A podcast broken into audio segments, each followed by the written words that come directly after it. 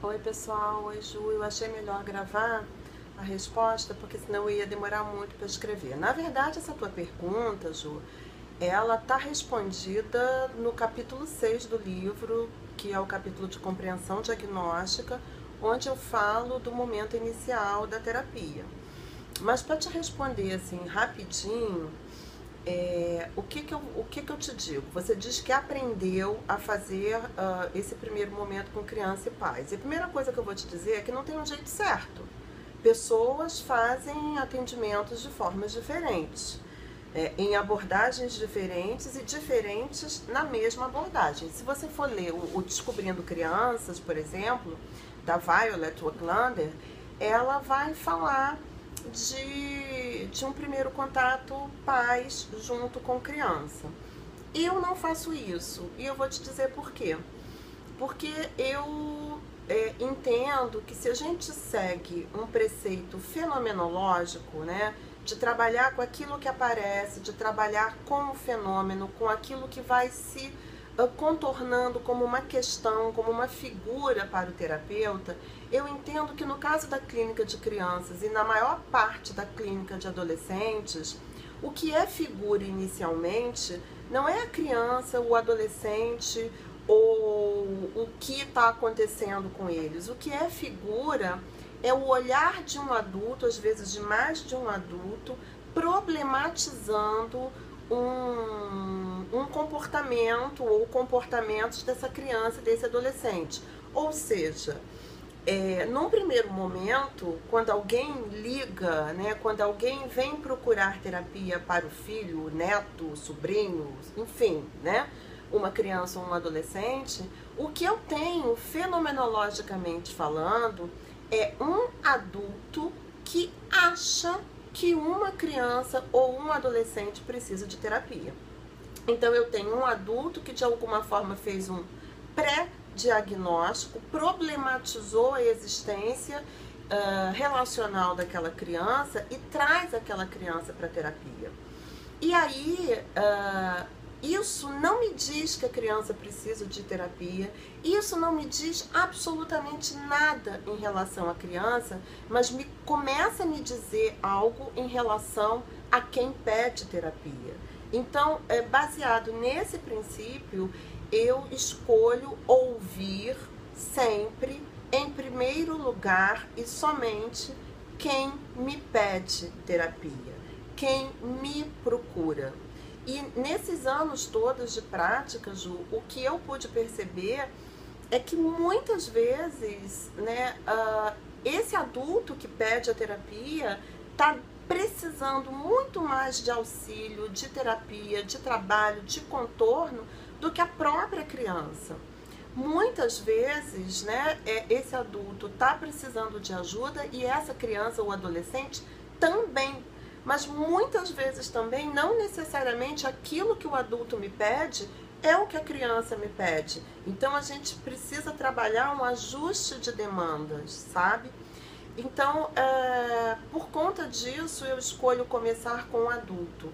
É, eu não conheço essa família, eu não sei é, o que, que eles vão trazer, eu não sei se aquilo que o adulto tem para me dizer é algo que ele se sente bem, à vontade, confortável para falar diante dessa criança, desse adolescente. Eu me preocupo particularmente com a criança e com o adolescente, porque é, na maior parte das vezes, o que, que vai acontecer? Vão ficar dois adultos falando sobre ele e ele novamente numa posição que provavelmente ele já experimentou várias vezes de estar sentado no trono, na berlinda, com pessoas falando sobre ele, naturalmente, ah, na maioria das vezes, não falando bem, né? Falando mal.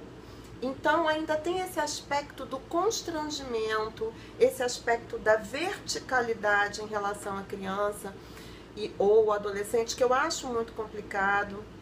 Né? Eu não sei o que eu vou encontrar.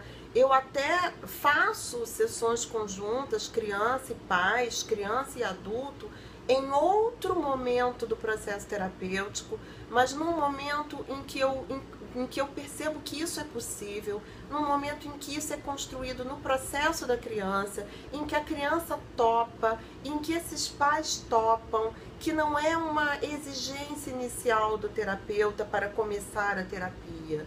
Então, é um outro contexto, é um outro contorno, é uma outra possibilidade de trabalho. Né? É...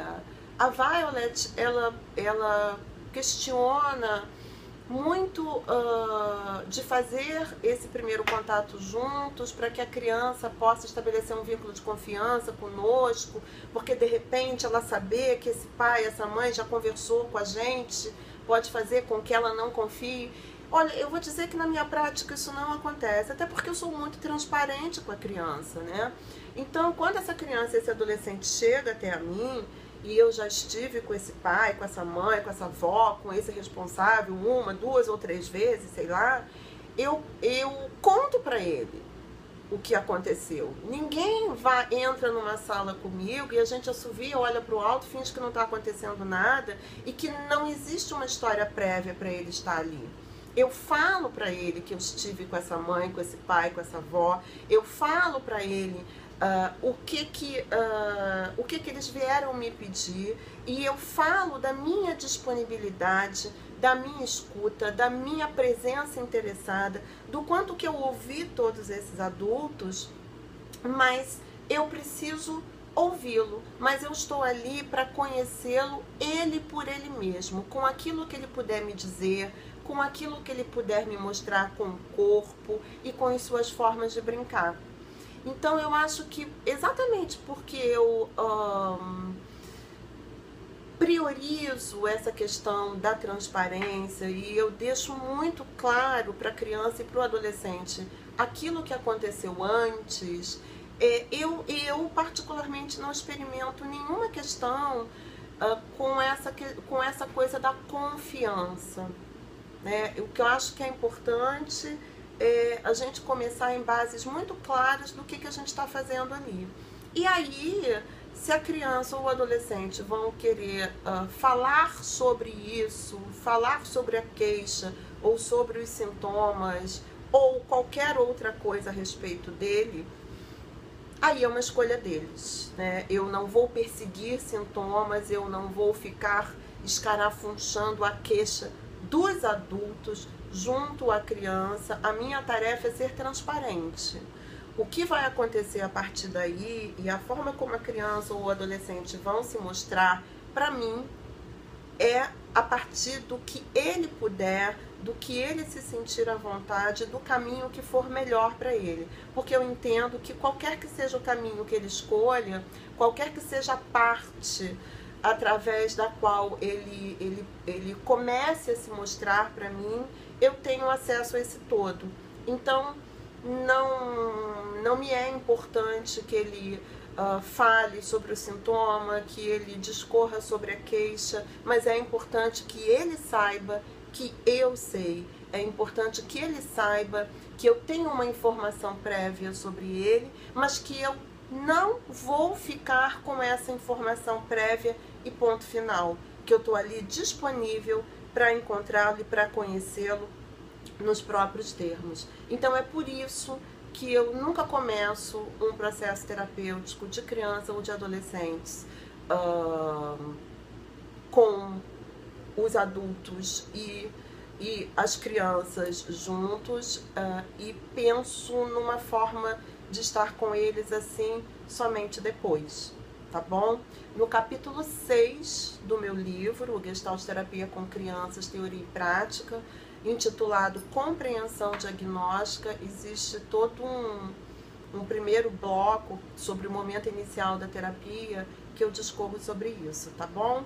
Uma beijoca, espero ter podido ajudar você, Ju, e quem mais vê esse vídeo. Tchau, tchau.